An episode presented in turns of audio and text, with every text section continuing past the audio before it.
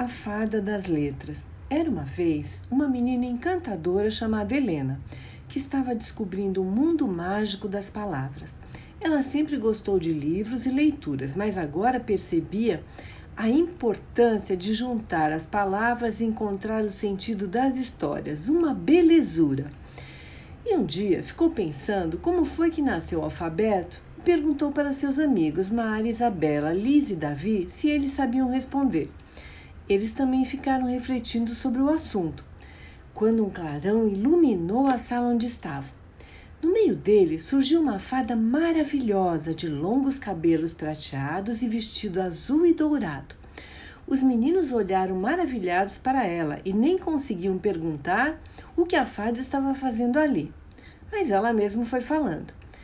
Olá, crianças queridas. Eu sou Flora, a fada das letras. Estou muito feliz porque vocês estão aprendendo a ler e a escrever e vão descobrir como esse poder vai mudar as suas vidas. São como varinhas mágicas que vão abrir as portas do conhecimento.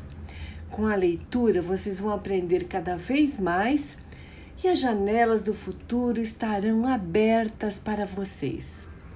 E como tudo isso começou? perguntou Helena. O alfabeto que vocês estão aprendendo é resultado de diferentes culturas, mas pelo que se sabe, tudo começou no Egito. Depois disso, os sinais gráficos foram ganhando o mundo. Nosso alfabeto, como vocês aprenderam, tem 26 letras e com elas vocês podem fazer a mágica da multiplicação das palavras. Querem ver? Então a fada Flora deu para cada um deles um balde com muitas letrinhas e pediu que formassem palavras, muitas palavras, de preferência bem diferentes. Helena procurou as letras para escrever a palavra quintal, que para ela é bem complicada. Mari escreveu abacaxi, uma fruta que gosta muito. Davi escreveu futebol, que ele adora. Isabela escolheu a palavra pernilongo. Ela acha muito difícil e Lisa resolveu ficar com a palavra sorvete, que é a sua sobremesa preferida. As crianças passaram a tarde brincando com a fada e aprenderam novas palavras e conseguiram formar lindas frases com elas. Foi uma aula muito especial mesmo. Depois disso, a fada Flora deu um beijo em cada um e pediu que estudassem muito e falou que as professoras Luísa, Mari e Maíra iam gostar muito do interesse deles pelas palavras.